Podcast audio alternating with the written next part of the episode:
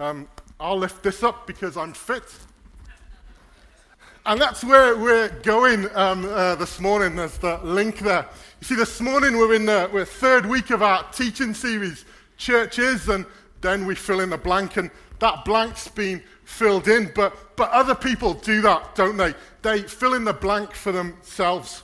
They, they do that often um, without stepping into a church, but yet they have an opinion of the church.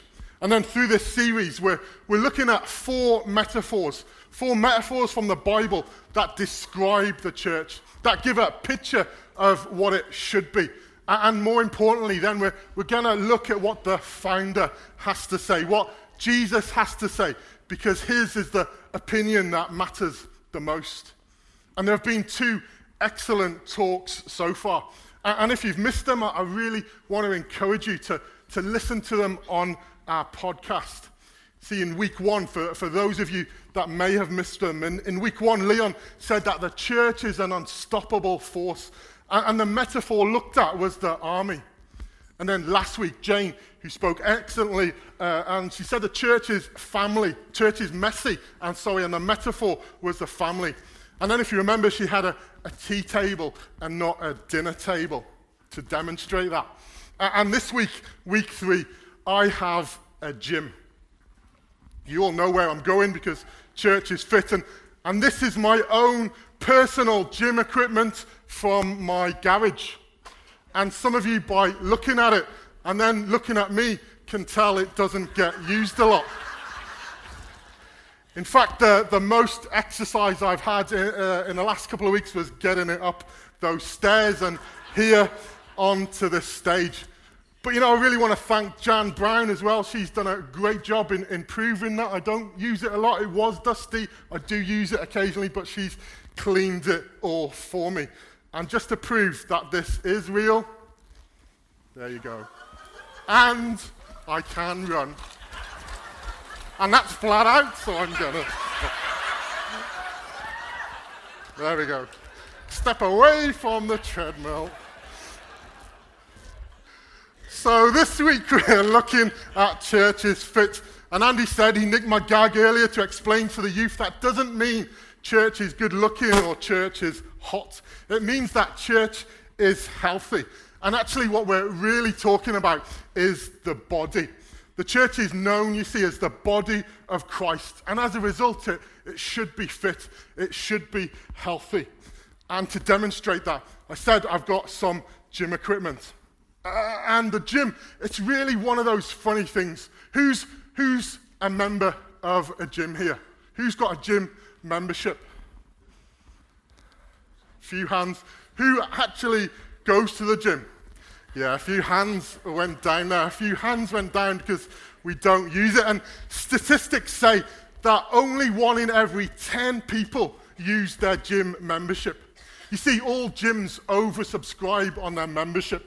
But one gym in particular, it has over 6,500 members. Yet it only has the capacity for 250 people. That's incredible, is it? Isn't it? And they do it knowing that people won't show up, knowing that people set out with good intentions, but also knowing they don't always last. And I have to admit that I'm one of those people. See, I joined a gym a, a couple of years, years ago. Uh, I thought I'd, I'd, try and make an, an, an effort to, to, get fit. You know, it was a, it was a posh gym. It had a, a heated swimming pool inside and out. It had a sauna and a steam room. It had hair dryers in the changing rooms. That's important. And then it had a, a Costa coffee and a, a really nice lounge area so you could relax after. It was great, and, and I had great intentions. And for a couple of months, I was really good. That's a lie. For a couple, for a couple of weeks, I was really good. You see, I'd, I'd have a, a, good workout, and then I'd finish with a sauna and then a jacuzzi, and then I'd head home. But as the weeks went on, the workout time got shorter, and the jacuzzi and sauna time got longer. And then you know where this is going, probably. Eventually, I'd, I'd forget about the workout time and I'd head straight for the sauna and the jacuzzi time. And then after, with a book, I'd spend hours in Costa coffee over a couple of lattes. I think I'm the only person that joined a gym and put weight on. and to a lot of people, you know, the gym is serious business. It's their life. You see, they never miss a training session. Their diary revolves around their gym. See, for them, their body is really important. Everything they do is to fuel their body so that they get the maximum out of it. They take extreme care of it. They listen to it. They take pride in it. Their life becomes a sacrifice in order to strive for a better body. That's interesting, isn't it? That relates to a gym. But we should all be able to make some resemblances to the church here this morning. And I'll come back to the gym stuff a little later on. You know, one of the metaphors, and Paul's favorite metaphor um, for, the, for, the, for the church is the body. That it's a body, one body, but with many parts. And we're going to have a look what that looks like this morning. See if it's your first time in, in church with us, or, or you may be just checking it out, then, checking it out, then, then you've got a backstage pass this morning. You've got a window into how the church should be and how it should function. So you can sit back, you can relax. Some of this will be relevant for you. For others, everyone else, you need to sit on the edge of your seats. It's not fluffy. This morning we're talking about being united and church unity. See, Jesus is the head of the church, and, and we're called to be the body. He builds it through his body, through people, through you and me, what he does in us and then through us. That's why it's important that we're one body, that we remain together to, accomp- uh, to accomplish what Jesus set out to do. Jesus set out his, his plan for the church when he, when he took his disciples to a place called Caesarea Philippi Leon spoke about that in week one. He took them to a place which was thought to be hell on earth to let them know that actually the real gates of hell would not stop what he's doing. It's here that Jesus announced his church. But it was a while later, on the day of Pentecost, also a Jewish Thanksgiving day, that he began his church. It was, it was then that the family um, began to grow. Acts 2 tells us that. And Jane looked at that so well last week. But it's through his body that he maintains his church. That's really important. Jane said last week that Acts 2 was the best bit, the highlights of the church. But the very fact that the rest of the New Testament is written proves the church wasn't perfect. And in fact, the, the church can only ever be perfect if it didn't have people. I know that as a pastor. I'm joking. I know that because I'm not perfect myself. But what I do know is, is, is, that the church also needs people. You see, Jesus chooses to build his church through people. And it's quite easy, isn't it, to, to start something new, to have momentum for a while. Everyone's with you at the start of something, they're all, they're all behind you. But maintaining that momentum, it can be a tough ask. And that's because, as people, it, it, doesn't take much for us to fall out, does it? To be divided. And we're all divided. We're, we're divided by race, we can be divided by social class. And then in the church, we're even divided by doctrine. It's as if we're looking for reasons to fall out. And the church in Corinth, it was like this it was divided uh, everybody was at each other's throats, and the church was in chaos. It was a, a fairly new church. And what made matters worse was Corinth. There was a, a first century city where anything goes. The people were known as the three people, free people. But in the city, there were 400,000 slaves. Doesn't sound very free. And then in the city of Corinth, there were 12 different temples made to 12 different gods. And the main god was a god called Aphrodite, the goddess of sex. And over 1,000 prostitutes worshipped in the temple by having sex. It was an immoral city. And that immorality had found its way into the church And it was one of the things that divided them. The church was also divided by who it was following. Paul, the apostle, uh, had planted the church, he started the church. But later, this guy, uh, Apollos, comes along, and this guy could bring it. He was a gifted communicator. People loved to listen to him speak, they would travel to hear him speak. He would speak about the deep things of God, the, the philosophical things of God. And some in the church said, you know what? Apollos is my guy. He's the man. He's got it. And I'm following him. Then there were those who, who followed Paul. And Paul was more of your white collar, plain and simple kind of guy. He, he wasn't a, a very eloquent speaker. He told it as it is, as it was. Uh, if you had a sin issue, you'd know about it. He'd tell you about it, and he'd tell you to solve it. He was a, a very much an in your face communicator. But some people liked that because they knew where they stood with him. And they chose to follow Paul. But this caused division in the church, and it's why he addresses the church at Corinth. He writes to them, explaining to them that they should know better, that they're there for, a, for, for something greater. And if you have a, a Bible this morning, we're going to have a look at what Paul wrote to the church in Corinth. See, it started well. Paul, the apostle, planted it. He started it. Simon Peter, the, the great apostle, visited it. And then you've got Apollos, the guy, the man, the gifted communicator who spoke at it.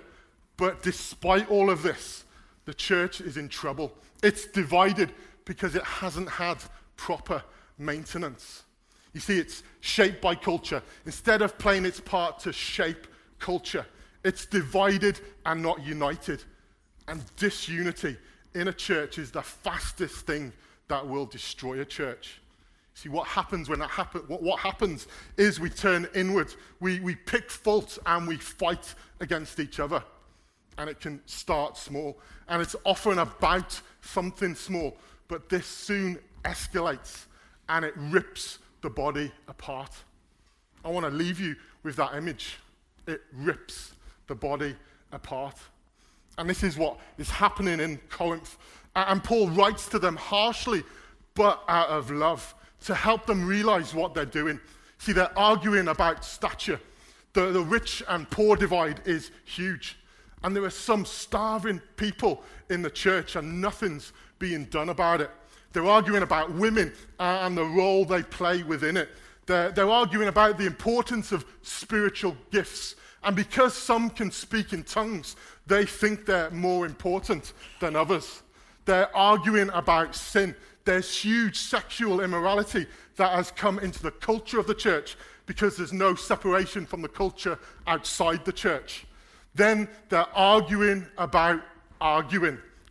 they're arguing with each other, and some want to take each other to court and settle it there. It's a mess. And Paul writes to them to, to remind them that they should be one.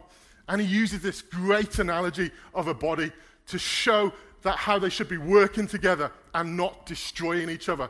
And how the body is, is made up of many parts, but all of those parts are needed in order to uh, make it work properly and effectively. And it says this in 1 Corinthians 12. And we'll start reading from verse 12. The, the words should come up on the screens. 1 Corinthians 12 and, and verse 12. The human body has many parts, but the many parts make up one whole body. So it is with the body of Christ. Some of us are Jews, some of us are Gentiles, some of us are slaves, and some are free. But we have all been baptized into one body by one Spirit, and we all share the same Spirit. Yes, the body has many different parts, not just one part. If the foot says, I am not a part of the body because I'm not a hand, that does not make it any less part of the body. And if the ear says, I am not part of the body because I'm not an eye, would that make it any less part of the body? Verse 17, if the whole body were an eye, how would you hear? Or if the whole body were an ear, how would you smell anything? Verse 18, this is important and we'll come back to it in a while, but our bodies have many parts, and God has put each part just where He wants it. how strange a body would be if it only had one part. Yes, there are many parts, but only one body. The eye can never say to the hand, I don't need you. The head can't say to the feet, I don't need you. Then we'll skip to verse 27, and it says this All of you together are Christ's body, and each of you is a part of it.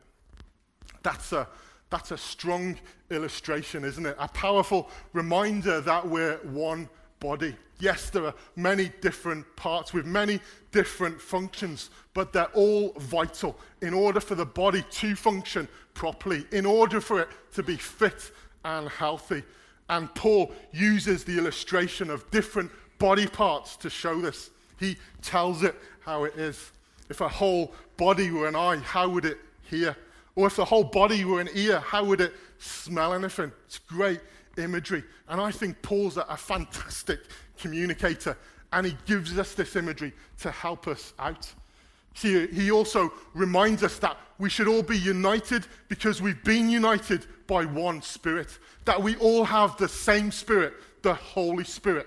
And because of that, there isn't one part of the body that's more important than any other. Every part uh, is important and plays a part in how the body operates. And this relates to us here today. We have to be united because we all have a part to play. Everyone is needed in order for us to be effective. But, but what can happen? Uh, and we're going to go back to the gym. You see, there's, there's many that go to the gym and they go alone. And they do it on their own. This is their time to, to get what they need from the gym. They're there and it's all about them. See, they get on the treadmill, and I'm not going to put it on again. They get on the treadmill and they put their earphones in in order to shut the world out. And for that moment while they're there, nothing else matters. See, it's all about them. Head down. Let me try. Head down. And they're running the focus is them and what they can get out of their workout. They switch off. The world outside doesn't exist. But then once they're done, they go back home and, and they sit down on their comfy armchair and they get their tub of ice cream and the chocolate out that's been tempting them in the fridge. But it's all okay though because they've been to the gym and actually they're going back. We can be like that. We can be like that if we're just Sunday Christians. You see, we can come and we can take what we need, but then we go back home and we're tempted by anything and everything. That's okay though, because we'll be back in church next Sunday. See, we may have great intentions, but there has to be more. And there is more. And it's for our benefit. You see, this is a lifestyle, and it's one that we do together, where we're a body, you know, where there's encouragement, where there's accountability, and where there's help when we slip up. And then coming back to the gym, those that do this regularly, those that go regularly, they know this too. See, and what they do is they get a personal trainer, someone who gives them that encouragement, someone who offers that accountability, and someone who helps them out in order to, to, for them to get the maximum out of their body. And I think in, in church, we all need a personal trainer, someone to come alongside us, someone to offer that encouragement, that accountability, and help when we need it. We all have a, a role to play in that because we're all the, the body of Christ. See, it's not always down to one individual, but I do want to encourage you this morning and, and maybe challenge you. Who's your personal trainer? Who's your personal trainer? And who are you personally training? So, who's your personal trainer? And who are you personally training? Who's speaking into your life? Who are you doing life with? Who is it that encourages you? Who is it that challenges you? Who is it that keeps you accountable? Who is it that you go to when you need help. And this may be one person, and that's great if it is. But the important thing is having a person. And then if we flip it, who are you doing that for? Who are you investing in? Who are you walking with? Who are you alongside? Who are you encouraging? And who are you helping grow in their faith? See, in the church, we, we have a, a name for this, and it's discipleship. And it includes everything I've just mentioned. And it's how the church, the body, stays fit and healthy. And that's because when we're all looking out for each other, when we're all working together, the body will really function effectively. Discipleship is, is really important. And for me, it's one of the main ways the church is fit. Jesus said in Matthew 28 and verse 19, not to just be disciples, although that is important, but to go and make disciples. And I think this is huge for the body today. See, in order for discipleship to work, in order for discipleship to be effective, we first have to be discipled and continue to be discipled. You see, Jesus first did that with a bunch of men that he chose. He first discipled them by walking with them. And when he did that, they became disciples. But it doesn't stop there. See, we're, we're to become a discipler. And I'm not sure if I've just made a word up there. Possibly have, but there are some words where the object and the verb are the same. And disciple is one of those words. You see, we are a disciple when we disciple others. The two go hand in hand. Discipler works for me, uh, and I hope you, you get the point. That is something that we constantly have to do. It has to happen. And it happens as we walk with each other. As we walk together, the cycle continues. It's how we stay fit and how the body grows. And this is done by exercising. You know, what we've learned and, and what we are learning, and simply passing it on. We have to make disciples in order to maintain what Jesus has started. And I want to give you six things here, six things quickly that may help us to stay as one body and remain fit if we apply them. You see, a church is fit is one body when it's there on the screen, when we walk together, but also then when we work, work together. And we've talked about the walking together. But when we work together, when we're all on the same page, when we're committed to the vision and the mission of the church we're in, it grows. It becomes fit. And we feel at this church that God has, has given us the vision and the mission to, to build a church where unchurched people uh, want to come and where believers grow. And then to transform lives, communities, and nations. And we all have to work together to see that accomplished. In fact, in fact it's, it's something that can only be accomplished if we all work together. You see, it's far too big for any one person to, to do. And that should be the case because that's the beauty of church. All the parts of the body are needed to accomplish it. It's as we work together, we grow together, and it's win win. You can think of work this morning and you switch off because this is your day off. You've come to rest. And I'm not really saying it's about doing more. See, what it really is about is being more, being the body of Christ that He wants us to be. And actually, when we all work together, when we're all on the same page, it's not really that much work at all. See, in the gym, uh, when you go and you lift weight, it's, it's all about how much weight you can lift. That's the measure of a strong man.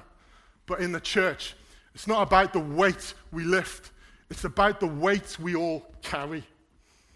When the weight is split equally, that's the measure of a fit church. When we all support the vision and the mission, the body will grow. And this happens when we come together and then are called together. And let me explain.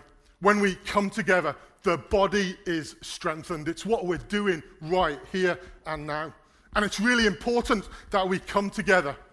When we do, we have the opportunity to speak life and hope into each other.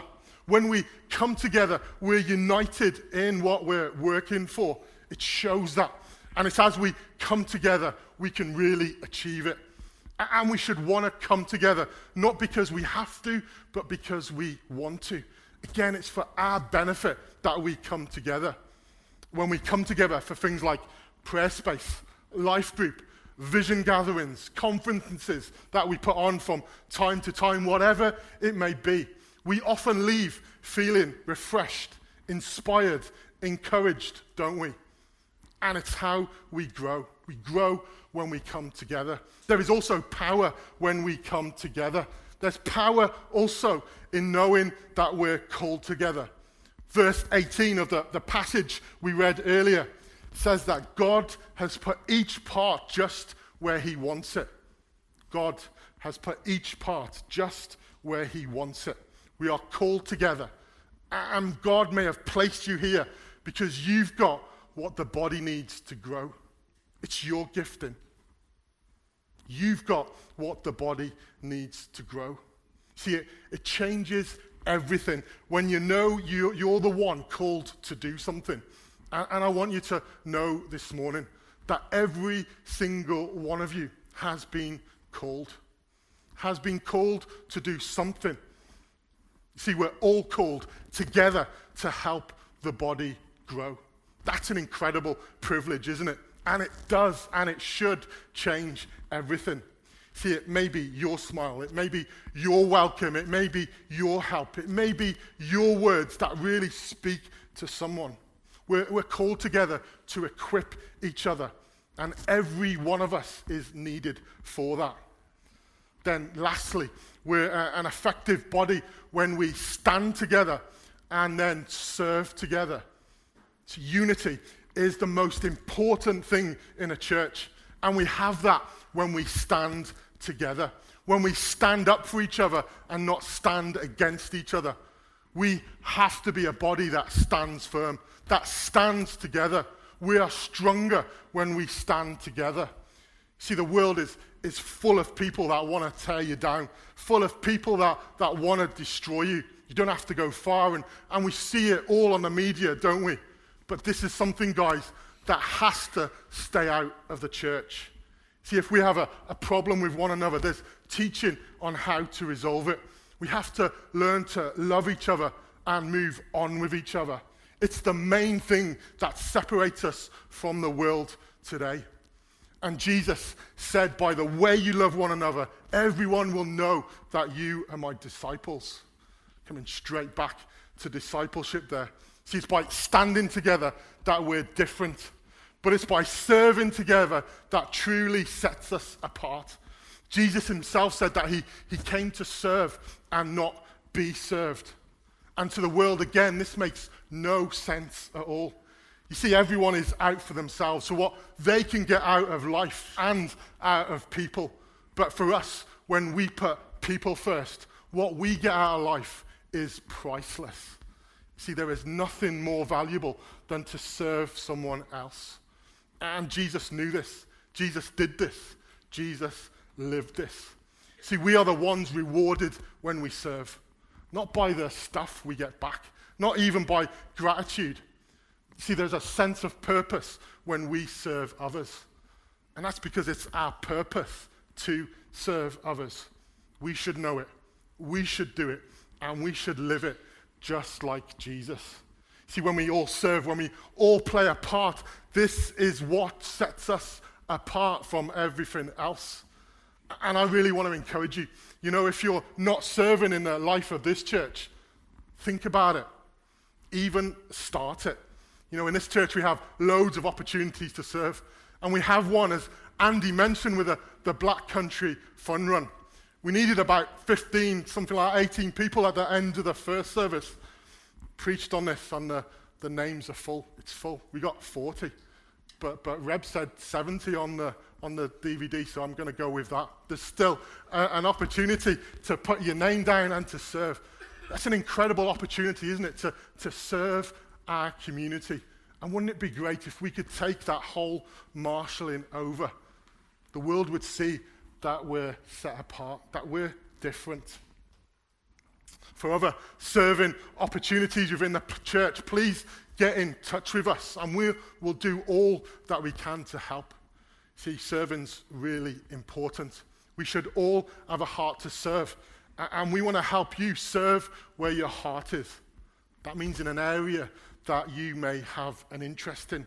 See, when we all serve together, we're all served together, if that makes sense. Our, our needs are, are often met when we serve. See, the, the body is cared for, is looked after, and it can remain fit and healthy when we serve together. And as part of that, as, as, as looking after each other and as for caring each other, straight after this service, there's a, a group of people um, that want to pray for you for healing. Passionate about praying for healing. So if you're ill this morning, if you've got an aches and pain, it may be that a family member is ill, but you need something from God this morning. You need prayer for healing. Then straight after the service, through the Hagley room there, there's a group of guys that, that want to pray for you because they care for you. And, and that's how we stay fit, isn't it? And the church stays healthy. And as I close, I, I want to ask the band to come back. And we're going to finish this morning knowing that the church is here uh, for something greater, that we are the body. And, and Jesus builds his church through the body, through us, through what he does in us and through us. We're here to represent Jesus. We're here to live for his glory and seek his kingdom first. And it's when we do this, it's as we walk together, it's as we work together, it's as we come together and realize and stop doubting that we've been called together, as we stand together and as we serve together, that this body will remain fit. And then it will be added to and it will grow. If you want that this morning, if you want to be a, a part of that this morning, then I want to ask you to stand.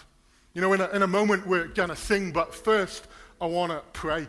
This is your time for exercise and to get fit. You can stand uh, out of your seats. And I want to pray for us all. And it's a prayer that Jesus prayed for his disciples when he was with them. It's a prayer that they would be one. It's a prayer that they would have unity.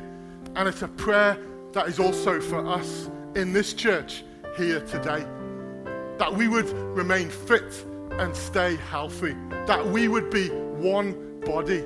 Church is fit when we're one body. So let's pray. These first words uh, from Jesus himself. This is what he prayed for his disciples. This is what he prays over us now. Let's pray. My prayer for all of you is that you will be one, just as you and I are one. That just as you are in me and I am in you. There, Jesus' words. That's what he prayed for his disciples, and it's what he prays for us today. That we would be one, just as we are in him and he in, in us. We would be one. And Father, as we continue to pray, may we continue to be one, to be one body, but with many parts. And may we know that every part is needed, that every part is valuable as the other. May we know that we've been called to be a part of this body, and, and may we serve it in order to help it grow. Father, we want to be a church that is fit. We want to be a church that is healthy and a church that is on fire for you. Help us to be the body you intended us to be. Keep us united because we've been united by your Spirit. And Father, right now we ask your Holy Spirit, we ask your Holy Spirit to always lead us and to always guide us, we pray. Help us to stay fit and healthy. In Jesus' mighty name. And everyone said, Amen. It's great. We're going to finish with a song that really ties all this together. It's about actually realizing that we're living for something greater, that we're part of something greater. You know, that we should be living for His glory and seeking His kingdom first.